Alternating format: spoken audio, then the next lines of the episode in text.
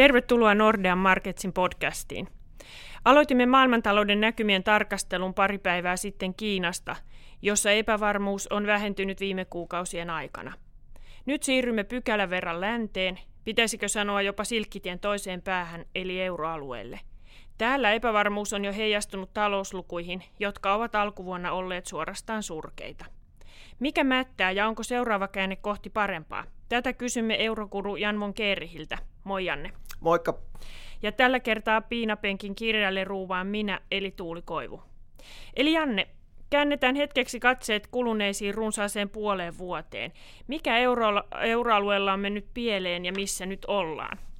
No kyllähän ehkä se suurin tekijä on ollut se, että, että niin kuin epävarmuus on kasvanut ja se on näkynyt kaikessa taloudellisessa aktiviteetissa. Että, että niin kuin meillä oli jo viime vuoden jälkipuoliskolla oli tekijöitä, jotka jarrutti kasvua. Ajateltiin, että ne liittyy lähinnä Saksaan ja puhuttiin tämmöistä tilapäisistä tekijöistä, mutta kun vuosi on edennyt tai tämä, me tultiin uuteen vuoteen, joka on edennyt, niin tämä heikkous on vaan niin kuin syventynyt. Et mitä näitä tekijöitä nyt on tällä hetkellä, mitkä on ehkä painanut painanut eniten luottamusta, niin meillä on ollut Brexit tässä aika lähellä. Meillä on ollut Saksan teollisuudessa suuria haasteita. Toki taustalla on se, että globaali talous on ollut hidastumassa. Siellä etenkin Kiina on aiheuttanut huolta. Ja sitten meillä on ollut näitä maakohtaisia tekijöitä muuallakin kuin Saksassa. Että Ranskassa meillä on ollut nämä keltaliiviprotestit, jotka jatkuu edelleen. Italiassa meillä on ollut poliittista epävarmuutta. Että tuntuu, että näitä tekijöitä, se lista on pitkä ja, ja, ja, ja tuntuu, että se vaan kasvaa. Ja vaikka kun alussa ajateltiin, että nämä on tämmöisiä tilapäistekijöitä, niin nyt voi kyllä sanoa, että, että ei voida puhua kyllä mistään tilapäisestä heikkoudesta enää. Niin kyllä tässä valitettavasti me joudutaan taas madaltamaan meidän ennustetta. Kerropa Janne, vähän julkaisit pari päivää sitten euroalueelle uuden ennusteen, että mikä on se yleiskuva nyt sitten jatkoajatellen ennen kuin mennään vähän yksityiskohtiin. Joo, kyllähän se, se niin kuin alaspäin jouduttiin taas vetämään niitä, niitä niin kuin lukuja. Et me vielä vuoden alussa ajateltiin, että, että silloinkin jo ajateltiin, että tämä ensimmäinen vuosipuolisko tulee olemaan heikkoa aikaa, mutta että sitten nähtiin, nähtäisiin selvempi piristyminen vuoden loppua kohti. No nyt sitten tämä alkuvuosi näyttäisi, että se olisi vieläkin heikompi kuin, kuin, niin kuin aiemmin ajateltiin, ja sitten samalla nämä epävarmuustekijät ei, ei vaan tunnu tunnu niin kuin poistuvan. että niin kuin kauppasodan ratkaisu antaa odottaa itse, itseään. Brexit on siirretty taas tai nämä, nämä tärkeät päivämäärät syksyyn asti, ja se Saksan teollisuuden heikkous tuntuu vaan syvenevän. E, eli niin kuin nyt näyttää siltä, että se aiemmin loppuvuodelle odotettu piristyminen, niin kyllä me edelleen jaksetaan uskoa, että pieni piristyminen nähdään, mutta, mutta kyllä se tulee olemaan heik- heikko kuin siihen nähden, mitä, mitä niin kuin aikaisemmin nähtiin. Ja, ja tähän samaan syssyyn sitten tätä taustaa vasten niin vedettiin myös ensi vuoden kasvulukuja hieman alaspäin, että meillä on nyt tämä vuosi sekä ensi vuosi noin prosentin kasvua, että ensi vuosi pikkasen nopeampaa kuin tämä vuosi. Puretaan näitä kasvulukuja hitusen maittain. Saksasta tosiaan on tullut paljon yllätyksiä viimeisen puolen vuoden aikana ja ne taitaa olla kaikki alaspäin. No periaatteessa teollisuudesta kaikki, kaikki merkit on alaspäin. Et Saksassahan tuntuu, että, että siellä on niin kuin, teollisuussektori ja palvelusektori on kuin kahdessa eri maailmassa. Et, et niin kuin palvelusektorilla menee tällä hetkellä kovempaa kuin euroalueella keskimäärin mutta sitten taas teollisuussektorilla menee selkeästi heikommin kuin, kuin euroalueella keskimäärin. Tämä ainakin, jos katsotaan näitä niin kuin luottamusindikaattoreita, joista saadaan vähän ajantasaisempi kuva kuin sitten itse, itse tuotantoluvuista. Ja, ja tämä on niin kuin se, se niin kuin Saksan, että Saksan teollisuus ja palvelut on kuin yö ja päivä. Et niin kuin talouden, koko talouden kannalta niin positiivista on, on toki se, että palvelut muodostaa selkeästi suuremman osan taloudesta. Se palvelusektorin hyvä veto tarkoittaa sitä, että työllisyyskehitys on edelleen positiivista, palkkakehitys on, on edelleen positiivista, mutta sitten taas niin kuin teollisuussektori, joka on tämmöisen syklisempi, niin usein näyttää sitten suuntaa myös palvelusektorille. Et sitä taustaa vasten tämä teollisuussektorin heikkous on kyllä huolestuttavaa, että et mitä pidempään se jatkuu, niin sen todennäköisemmin se heijastuu ennemmin tai myöhemmin myös sinne palvelusektorille ja sitä kautta koko Saksan talouteen. Ja tämä teollisuuden heikkoushan on tosiaan levinnyt siellä teollisuuden sisällä. Se alkoi sieltä autoista, mutta, mutta sen jälkeen se on levinnyt sinne aika lailla laajalti. Joo, se on nyt laaja-alasta. Että ajateltiin, että, että niin kuin Saksan autosektori kärsi näistä uusista päästömittausstandardeista. Saksalaisilla autovalmistajilla oli selkeitä haasteita näiden uusien säädösten kanssa, mutta nyt näyttää siltä, että niin kuin tämä päästömittaus vastatuuli alkaa ehkä hellittämään, mutta sitten sieltä alta on paljastunut, että kyllä se niin kuin alla oleva kysyntä on myös heikompaan suuntaan menossa ja että, että kyllä Saksan ää, autovalmistajilla on paljon suurempiakin haasteita kuin vaan nämä, nämä uudet päästömittausstandardit. Ja samaan aikaan, kun jos se niin kuin ehkä sitten se suurin pudotus ainakin eh, auto, autovalmistuksessa on, on niin kuin nähty, niin samaan aikaan se heikkous on levinnyt laajemmin Saksan teollisuuteen, että, että kyllä se on niin kuin hyvin laaja-alasta sillä teollisuudessa, että ei voida enää nostaa mitään yksittäistä sektoria niin kuin autoteollisuus, joka selittäisi sen heikkouden, että, että, että se on kyllä niin kuin huolestuttava merkki. Ilman muuta joo, ja Saksan autoteollisuudesta viime päivinä itse on törmännyt kansainvälisessä mediassa usein juttuihin siitä, että näitä haasteita tulee tulee olemaan jatkossakin, kun, kun autojen tekninen kehitys on hyvin nopea liittyen nimenomaan näihin päästövähennyksiin ja, ja siihen politiikkaan. Saksa tietenkin porskuttaa edelleen sen vahvan kotimarkkinan, korkean työllisyyden, tosi vahvan liittovaltion taloustilanteen nojalla. Et ei siinä mielessä jos Saksasta huolissaan olla, mutta se moottori tässä nyt euroalueelta niin kuin häipyy kyllä se häipyy ja kyllä niin kuin Saksan kasvusta ruvetaan jo puhumaan, että, että niin kuin meidän ennuste nyt on se puolen prosentin kasvuluokkaa tällä vuodelle, mutta että se on jo aika lähellä nollaa, että, että niin kuin, ei olla kaukana siitä tasosta, että, että niin kuin pieni ylimääräinen shokki suunnasta tai toisesta, niin Saksan talous on oikeasti taantumassa. Että, että niin kuin teknisessä mielessähän Saksan talous vä- vältti sen taantuman ihan hiuksen hienosti viime vuoden lopulla. Että kyllä se tilanne on ilman muuta haastava. Ja sitten niin yksi ehkä tällainen ihan realistinen riski, mistä tämmöinen ylimääräinen shokki voisi tulla, on nämä Trumpin puhamat autotullit. Että et kun Kiinan kanssa päästään jonkunlaiseen sopuun, jos päästään, niin sen jälkeen viimeistään varmaan huomio siirtyy näihin autotulleihin, että niistähän pitäisi jonkunlainen ratkaisu tai niin kuin päätös tehdä toukokuun loppuun mennessä, ja kyllä monet Trumpin kommentit viittaa siihen suuntaan, että hän tosissaan näitä, näitä pohtii, ja kyllä se olisi niin kuin uusi isku, isku Saksan teollisuudelle silloin varmaan alettaisiin euroalueen osalta puhua alle prosentin kasvuluvuista. Se autotullithan ei ole tässä meidän perusurassa mukana, eikö se niin ole? Nä, näin se on, mutta että kyllä ne on merkittävä riski. Että joo, ihan on aika vakuuttunut, että siinä skenaariossa euroalueen kasvu jäisi selkeästi alle prosenttia, ja silloin voitaisiin puhua jo niin kuin, todennäköisyydestä, että Saksan talous ainakin jonkunlaisen taantumaan ajautus tuntuu siltä, että näistä autotulleista on edelleen puhuttu yllättävän vähän tuolla median puolella, ja, ja oma veikkaus ainakin on, että kyllä markkinareaktio varmaan olisi negatiivinen. Niitä ei ole nyt kyllä hinnoiteltu sisään, vai mitä mieltä olet? Joo, en, en usko, että on hinnoiteltu sisään. Että, että kyllähän nyt tuntuu, että, että niin kuin mediassa kuin markkinoillakin tuntuu olevan tällainen niin kuin rajallinen kapasiteetti käsitellä sitten kovin montaa tärkeää aihetta samanaikaisesti. Ja, ja niin kuin nyt se ennemminkin se päällimmäinen käsittelyaihe kauppasodan osalta on kuitenkin ollut nämä Yhdysvaltojen ja Kiinan neuvottelut, jotka jatkuu, ja markkinoilla siellä on selkeitä niin kuin toiveita, että, että sopimus ää, syntyy, että ehkä sielläkin on tätä näitä alasuuntaisia häntäriskejä hinnoiteltu pois, mikä sekin voi olla ennenaikaista. Että, että, että, niin kuin, kyllä mekin uskotaan, että jonkunlainen sopu saadaan aikaan, mutta ei kyllä uskota mihinkään tämmöiseen kokonaisvaltaiseen pakettiin, joka ratkaisisi kaikki Kiina ja Yhdysvaltojen väliset kiistat. Näinhän se on, ja kyllähän tässä on viimeisen vajaan vuoden aikana nimenomaan nähty se, että näiden tullien suoravaikutus on, on paljon pienempi kuin se uhka ja pelko, ja, ja tuntuu, että jos Trump ihan oikeasti ajaa näihin autotulleihin ja, ja, ja tuo ne niin kuin tapetille, niin, niin kyllähän silloin varmaan niin kuin luottamus ylipäätään kansainvälisen talouden ympäristöön ja kauppaan kärsii enemmän kuin ne varsinaiset autotullit aiheuttaa taloudelle vahinkoa, koska EU-USA-akseli on kuitenkin ollut vahvan liittouman merkki ja, ja tietenkin me nähtiin, että ei ja alumiinitullit vuosi sitten, mutta kyllähän tämä autotullihomma vei sitten asian ihan uudelle tasolle.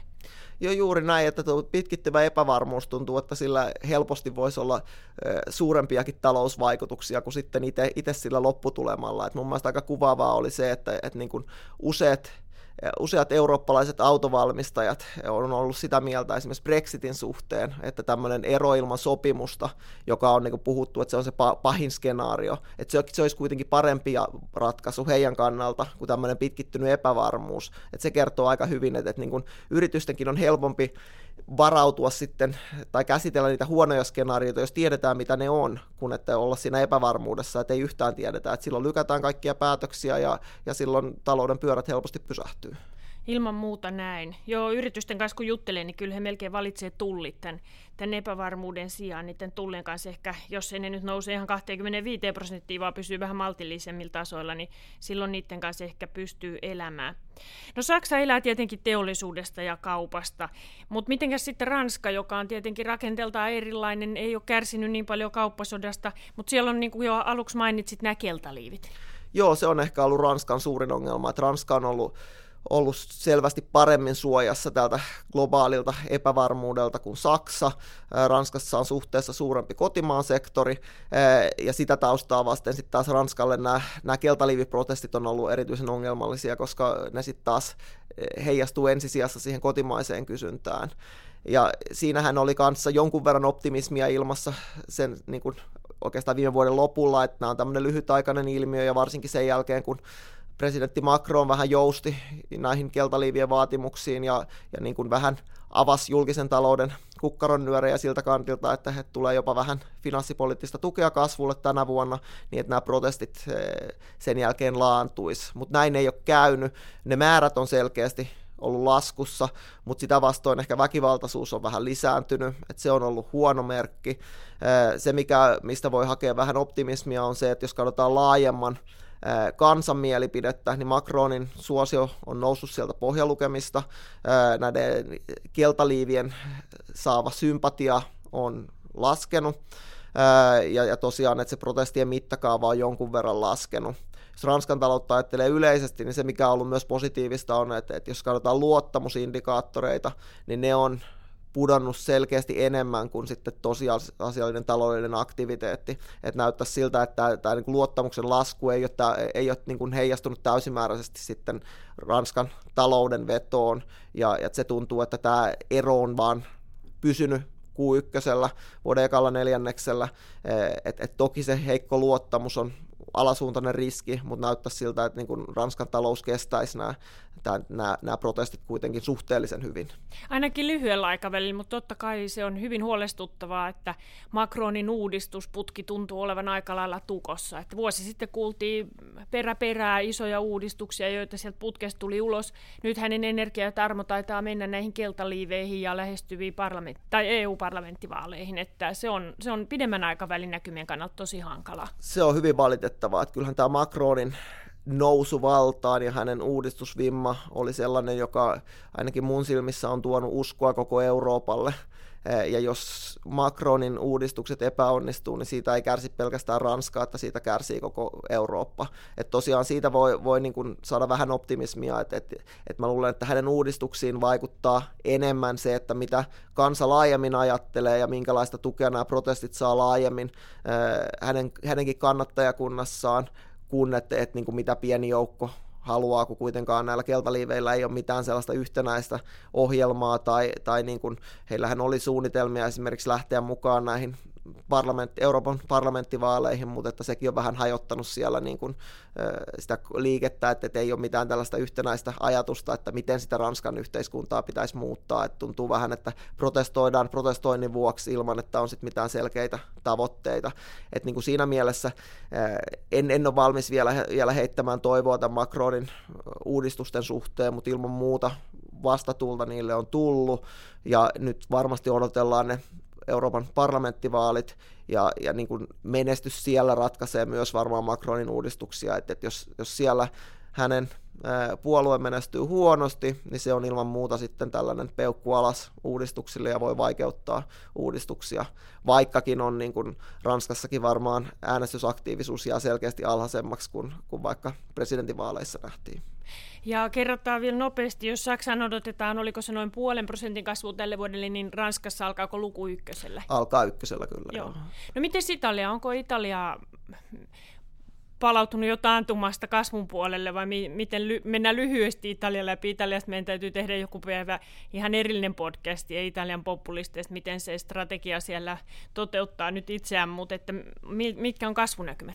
No Italia on taantumassa ja Italian hallituksenkin omat arviot on, on että tällä vuodella jäädään hyvin lähelle nolla kasvua, että niin kuin siellä, siellä tuntuu, että odotuksia on vedetty jo, jo niin kuin alaspäin. Ihan näin teknisesti on ihan mahdollista, että Italian talous jopa yllättäisi positiivisesti tässä tässä alkuvuonna, että, että niin kuin, varastot, varastojen muutos rasitti selkeästi talouskasvua näin teknisessä mielessä viime vuoden lopulla, joka tarkoittaa, että niin tämän vuoden alussa voitaisiin nähdä korjaus. Samoin Italian luottamusluvut on piristyneet, joten siinä mielessä myös niin kuin kasvu voisi yllättää jopa positiivisesti, että, eli, tai siinä mielessä, että voitaisiin jopa nähdä jonkunlaista kasvua Italiassa, mutta että, että kyllähän siellä niin kuin rakenneuudistukset on täysin tekemättä, tekemättä että, että se kasvumielessä se positiivinen seikka on ehkä se, että, että nämä, tämän uuden tai ei enää uuden, mutta populistihallituksen toimet lyhyellä aikavälillä voi tukeakin kasvua, vaikka ne ei pitkällä aikavälillä sitä tekiskään. Et siellä ehkä niin kuin tämä mainitsemisen arvoinen riski liittyy myös näihin Euroopan parlamenttivaaleihin, että siellä on, on ajatuksia, että, että jos tämä tällä hetkellä mielipidemittauksien kärjessä oleva Pohjoisen liitto, Lega-puolue, niin hänen puheenjohtaja Salviini, joka nyt on apulais, tai, tai, tai yhte, mikä apulaispääministeri tämän viiden tähden liikkeen johtajan kanssa, niin että hän Salviini, jos nämä parlamenttivaalit menee hyvin, niin voisikin päättää, että, että nyt on aika lopettaa tämä nykyinen hallitusyhteistyö, kutsua koolle uudet vaalit ja, ja yrittää saada tämän perinteisemmän keskusta-oikeisto vaaliliiton kanssa enemmistöaikaa ja päästä itse pääministeriksi. Et niin kuin poliittinen epävarmuus, vaikka se hetkeksi on Italiassa ehkä laantunutkin, niin voi helposti nousta uudelleen pinnalle. Varmasti näin. Ja niin kuin toteat siinä ennustejulkaisussakin, niin riskit euroalueelle on edelleen alaspäin, vaikka, vaikka tosiaan puhutaan vain noin prosentin kasvuluvuista. Mitkä nyt olisi ne tekijät, jotka voisivat sitten kiihdyttää tätä kasvua kovemmaksi kuin me ennustetaan? No kyllähän noin pitäisi saada niin kuin positiivista kehitystä epävarmuuden suhteen, että, että voihan toki olla, että esimerkiksi Brexit, jota nyt kun näitä päiviä on siirretty taas eteenpäin, niin että se ei, kun samalla tämä kovan Brexitin eh, tai Brexitin ilman sopimusta todennäköisyys on pienentynyt, että, että se ei enää sitten rasittaiskaan eh, yritysten näkymiä yhtä paljon, kauppasotaan päätös, autotulleihin päätös, ne auttaisi tuomaan varmuutta. Aasiastahan me ollaan saatu jo hieman positiivisia merkkejä, että, siellä niin kuin, luottamusluvut on lähtenyt pikkasen kohenemaan, niin kuin puhuttiin tuossa aiemmin tällä viikolla Kiinasta, niin Kiinasta on ruvennut tulemaan pikkasen positiivisempaa viestiä. Että kyllä niin kuin näitä edellytyksiä myös ainakin pienelle piristymiselle on, mutta että toki eh, niistä ei ole, niitä ne ei ole oikein näköpiirissä vielä euroalueen datassa, että, että just eilen saatiin Saksasta surkeita luottamuslukuja, että, että ainakaan yksi yhteen tämä Aasian piristyminen ei ole näkynyt euroalueen luottamusluvuissa. Joo, ja ehkä niin kuin Suomenkin kannalta tähän loppuajatellen, niin se Kiinan piristyminen tuntuu olevan myös aika lailla sellaista kotikutosta ja voi olla, että se Kiinan piristyminen, jota nyt nähdään ja jatkossa, niin hyödyttää muuta maailmaa yhä vähemmän, koska se kehitys keskittyy sinne Kiinan kotimaisille sektoreille ja vähemmän sitten taas tänne ulkomaankaupan puolelle. Tällaiset oli euroalueen kasvunäkymät, eli hitusen synkki tunnelmi. Tämä on nyt pakko lopettaa tämä podcast, mutta palataan taas hyvin pian asiaan. Meillä on tässä tulossa ennustetta toukokuun puolesvälissä ja, ja sitä varten me pohditaan tässä, tässä vielä jatkossa sitten EKPn näkymiä, mutta ihan samoin varmaan palataan muun muassa USAn maailman suurimman talouden näkymiin lähiaikoina, eli pysytään linjoilla. Kiitos Janne. Kiitos.